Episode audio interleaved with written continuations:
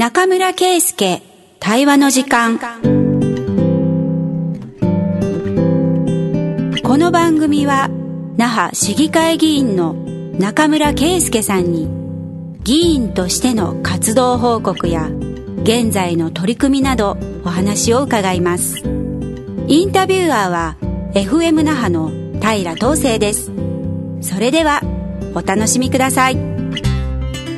はい中村さん今日もよろしくお願いします。よろしくお願いします。もう一月ぐらい前の話になるんですが、はい、あのまあ、おなじみ中村さんとは何度かご一緒している未来ファンドがね、いつもやってる地域円卓会議っていう会議あの久々にご参加いただきまして、はい、その振り返りしようかなと考えております、7月19日にえっ、と浦添のね手高ホールの敷地の中にある市民交流室ってねあれいい場所ですよね。広くて平たくて。そうですね、うん、あのいわゆる平場なんですよ。円卓会議向きな感じで、ね、そうなんですよ、うん、ただちょっと広すぎて あのお客が少ないとっていうところですよ、あの我々の中ではいい箱だなと思っているところなんですけど、何しもああいうとこ欲しいですよね。水水プラスさとかが近いのかな。うん、そうですね、あれがもうあれの倍ぐらいあるかなって感じですね。はいはい。ちょっとテーマがマニアックでですね子どもの体験と交流オンライン配信に対する関する地域円卓会議ということで、うん、体験交流オンライン配信配信ですよ、うん、はい。でテーマがですねコロナ禍で失った子どもの文化芸術体験と交流の機会について振り返りこれからのあるべき姿普遍的な姿を議論していくという、うん、分かったような分かんなかったような、うん、うん、まあ言葉通りにとってほしいんですけど、まあ、コロナ禍っていろいろ中止になったことありましたよねって話は、なんか前々回もねあの、獅子舞中止になったみたいな話、はいはい、で今回もこういうこの話があったので、うん、そういえばと思って中村さんをキャスティングしたんですけど、うんうん、でいろいろ中止になりましたよね。あよく考えたら学校プログラムが中止になったことは、結構定量的に分かるんですよ、うん、あのもともと予定したものを中止にしましたっていうことだけだからあの記録にも残ってるんですね、うん。なんだけど、よく考えたら子供の体験の中で、その、地域系イベント、うん、伝統、地域芸能って、うん、地域芸能って言葉がなかったっていうのも僕この前、このエンタ会議で初めて知ったんですけど、うん、はい。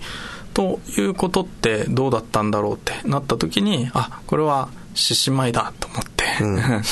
まさに地域でね、ずっと継続的に行われている、はい、あのイベント。まあ子供にとっては多分大きな体験だろうということで、うん、それがコロナ禍でどうだったんだろう、うん、という話を、えっ、ー、と、話題提供してもらいたいと思って、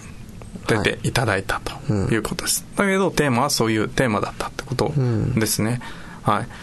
結構、あの、大きな、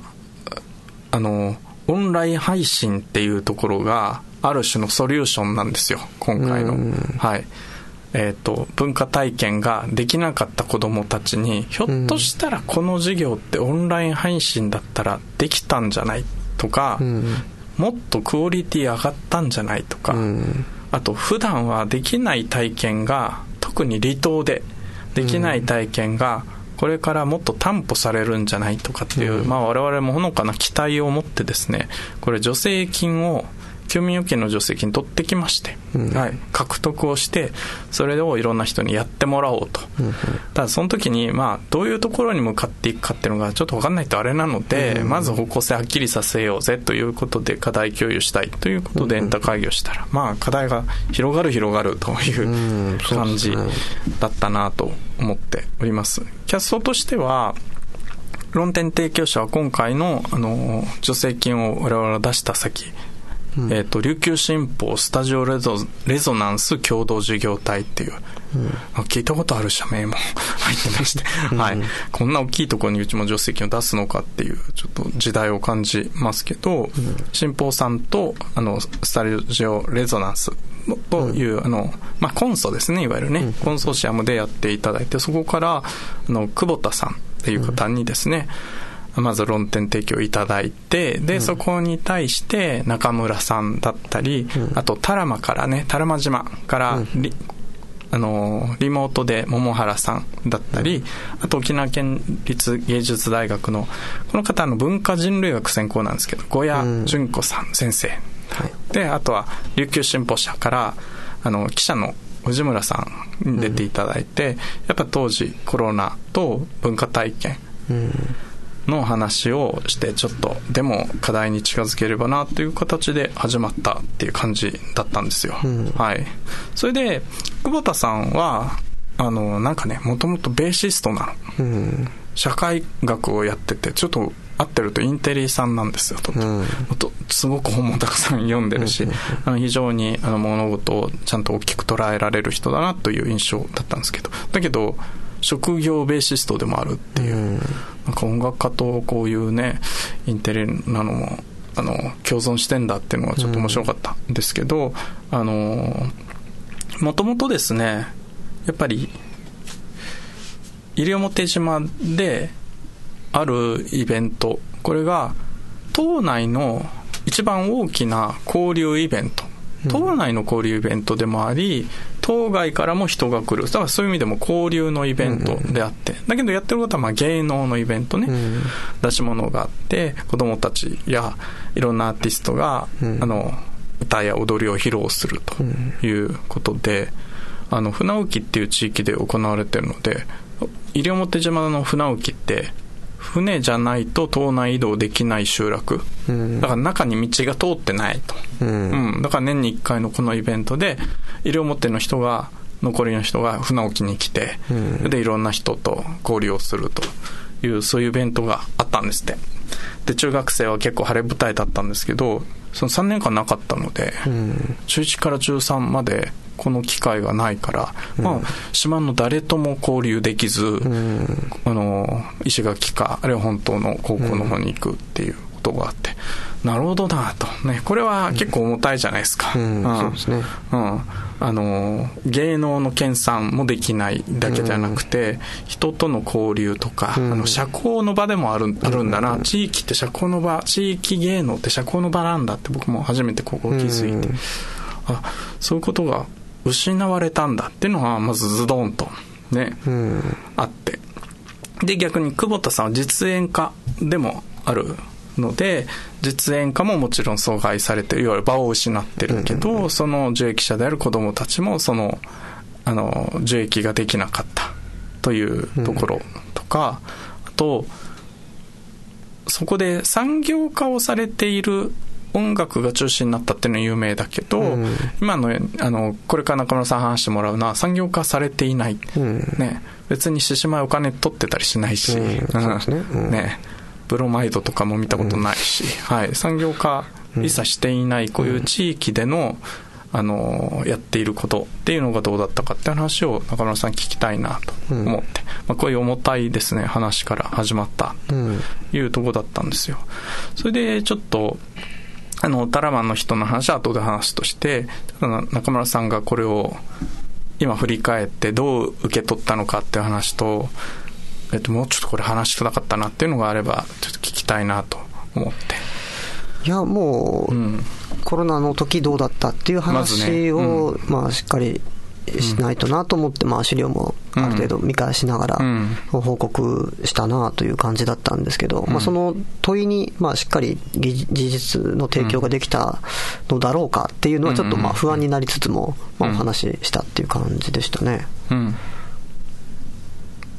なるほど。あのー、じゃあちょっと獅子舞のおさらいを。うん、どうやら獅子舞は、あのー、継承のことも考えてでしょうけどあの子供獅子舞というのもあって、うん、で大人獅子舞って言わないです。これは普通の獅子舞。獅子舞であってで子供っていうのは小中まで。そうですね、主にね、小中の子供たちが大人を、ま、あの真似ながら、うん、ちょっと小さめなやっぱり一回り小さい獅子。で動きは大体似たような感じでやってますね。というものがあって地域の継承を促すために子供の頃から参加をしていたと、だけど、実際コロナとはあまり関係なく、やっぱ担い手は高齢化しているし、やっぱなかなか若手というところが入ってこないっていう現状は、もともとあったんだよっていう話をしてもらったかなと思いますけど、このあたりの具体的なところで、あの、保管することとか追加する情報とかあります？そうですね、うん、このやっぱ時代によって波があって、うん、1人、2人核になって指導できるそのメンバーがいれば、指導者として。いいんですけど、うんうん、それがなかなか見つからないと、うん、その子ども会から青年会への接続が難しいねっていうのがやっぱりこの近年の課題にはなってたので、そこら辺やっぱ指導者にすごく負担がかかってしまっていたし、まあ、仕事じゃない、仕事終わってからここに来て子どもたちの指導をして、まあ、その後また青年の指導であったり、まあ、自分が演じるであったり、練習積まなきゃいけないんで、うん、そういう意味で、まあ、時間を誰が作るのか。なるほど。で、その方に対して、まあ、どういった、こう、なんていうかね、報奨じゃないですけど、うん、何かその利益みたいなものがあった方がいいのか、そういうのがあるとまたできないのか、ちょっとその辺、答えが見えないなっていうのは、近年感じてたところですよね。何がインセンティブなのか。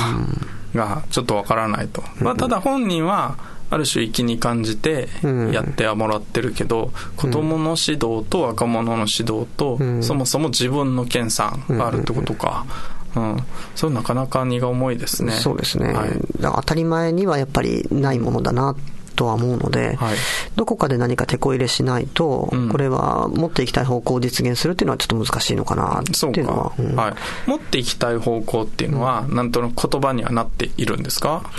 いや、まあ、子供の指導がしっかりできて、でで、子供たちが青年に対して、まあ、ある種憧れを持って、ね、自分もいつかは、あの、青年の獅子舞に入るんだっていう気持ちで子供獅子舞時代を過ごしていただいて、うん、まあ、高校生になったら、えー、大人と一緒に獅子舞をやるという流れが自然にできていくと、うん、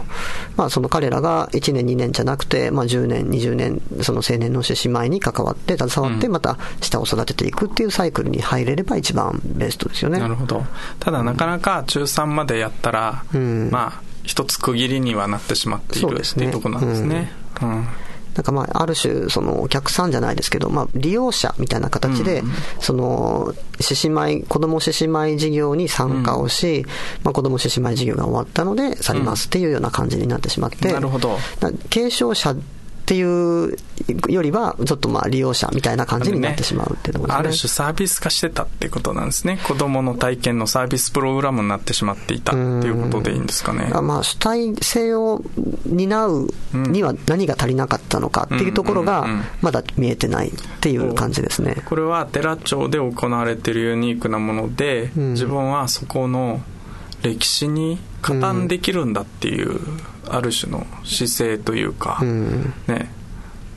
意気込みなんて言うんでしょうミッションのようなものなんでしょうかね、うん、そういうことではなく、うん、まあ中3まで姉妹がやれて、うん、あの楽しく過ごせた、うん。まあ、それは大切だった。楽しく過ごせるのはとてもいいと思うんだけど、これがその連綿と続くあの歴史の一端を担ってるってとこまではちょっとイメージができない。そういうことですね、うんそのためにはやっぱり何か工夫が必要だし、うん、それは感じるのはもう少し後であるとすれば、うん、その先輩後輩の、まあ、憧れの対象であったり、仲が良くて一緒にやりたいっていうような学ばされ方、見なされ方をしないと、まあ、その気づくところまで引っ張って一緒にやっていけないっ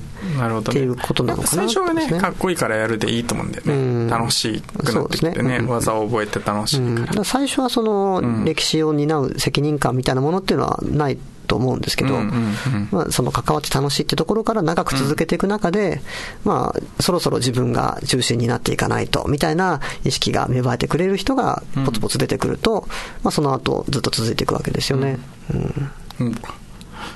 寺町の獅子舞って、まあ、途切れた時期があったかどうか僕もわからないですけど、うん、どれぐらいの伝統があるものなんですか？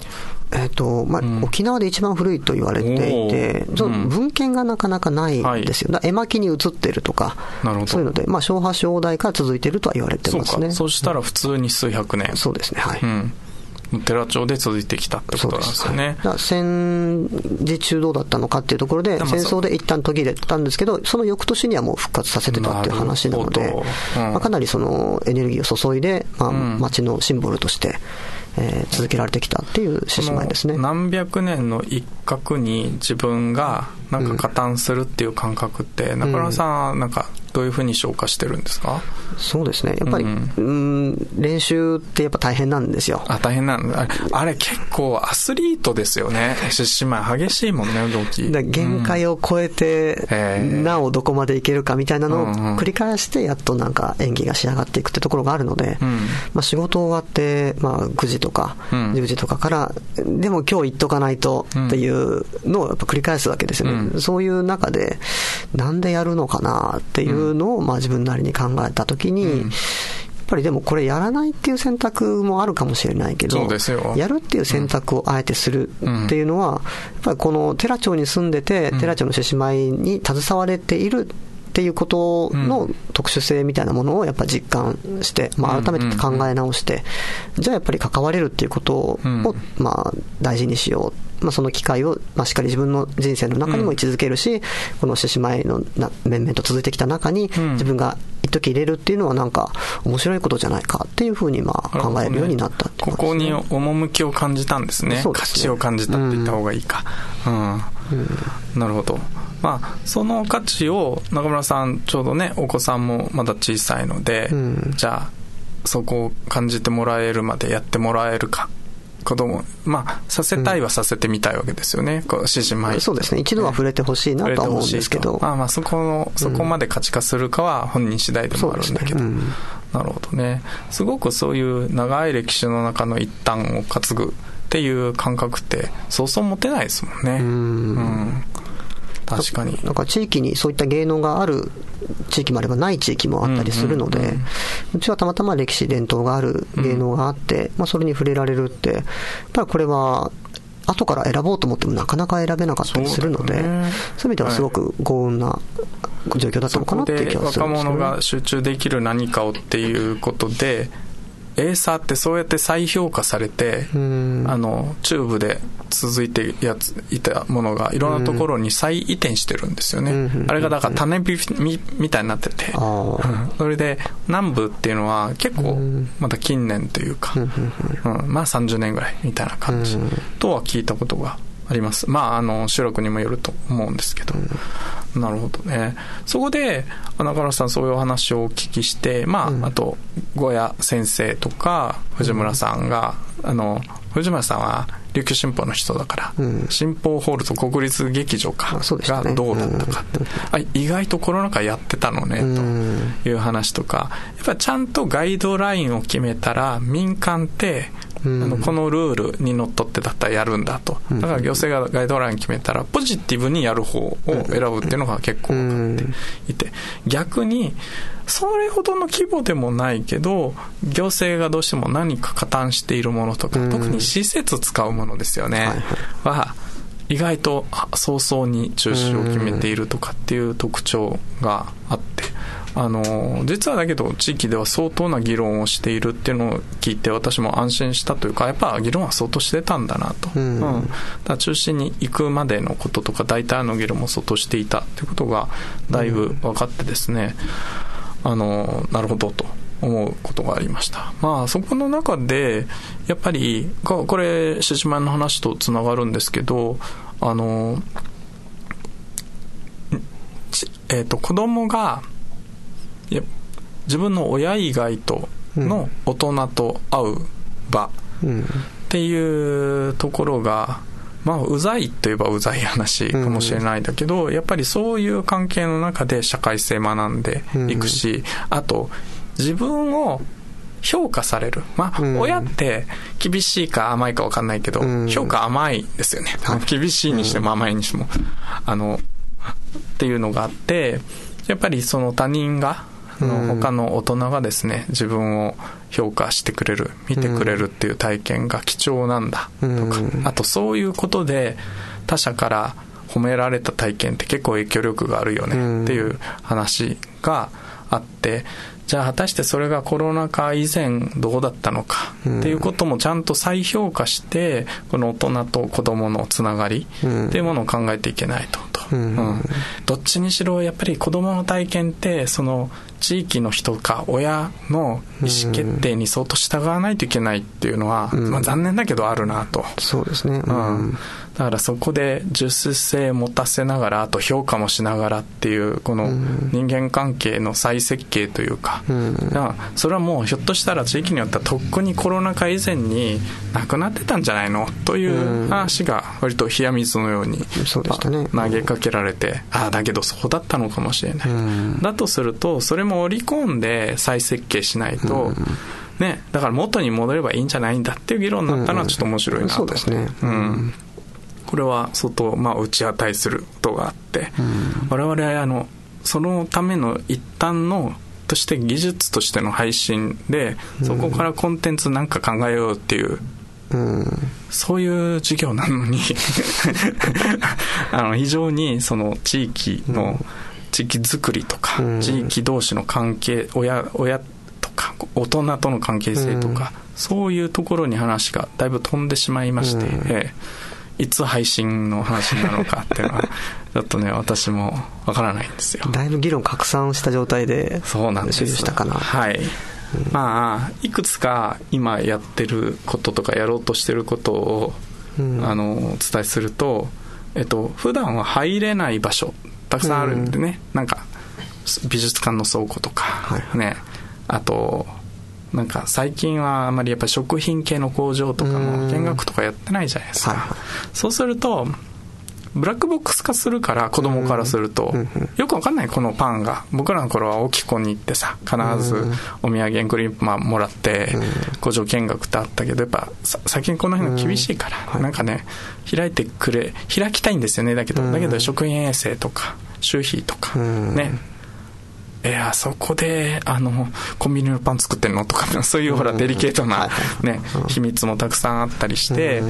あのやっぱ開けないんでね。だからそういう時にちゃんと安全な場所を中継、配信か。配信をしながら子供たちの質問答えていくみたいな今授業がうちの中でやってる人がいて、めっちゃニーズあるんだって。それで企業側から声かかってると。企業も阻害されてるんですよ。ある職業選択で子供から選ばれない、あの、見えないこと見えないから、うん、見えないと選ばれないんですよね。あ、そんな、やっぱり、ね、気づかなかった全然ね。とか、やっぱり八重山地域だと、先生呼ぶコストってすごい高いわけ。うん,、だから、先生は東京で、で、石垣の子に、テクニック、今後テニスとかさ、なんか、あと、マッチングバンドとか、そういうのができるんじゃないかって今回チャレンジするんですけど、確かに翔平ってすごいハードル高いから、石垣県ね、ハイシーズン行ったら往復で今15、6万かかるじゃないですか。そうするとね、そこで、あの、できたら、あの、コーチから何かを習うコストが下がるかもしれない。ここもチャレンジしてみるっていうのがあって。だからさっき言ってた最初の話。だから子供が何らかの体験を阻害されてるっていうのも、技術で解決できることも、まあ、いくつかあるよねっていうのは我々見えてるんだけど、エンター会見もちょっと違う、ね、あの非常にあの地域とか文化とかね、そういうところになったってあのなんていうの、抽象度が高くて、アカデミックにはちょっと面白い回だったのかなと思いますけど、それをこうね、具体的な事業と結びつけてどうなっていくかっていうのは、まあ、交互期待というか、まあ、不安も非常にあるんですけど、はい、参加者参加した身としてもどうなっていくのかなっていうのは楽しみですよね、はい、ぜひあの獅子舞もやってみたいなと思いました、はい、あっという間ですねということで時間でございますはい、はい、高家の総括ということでございました中村さんありがとうございますありがとうございました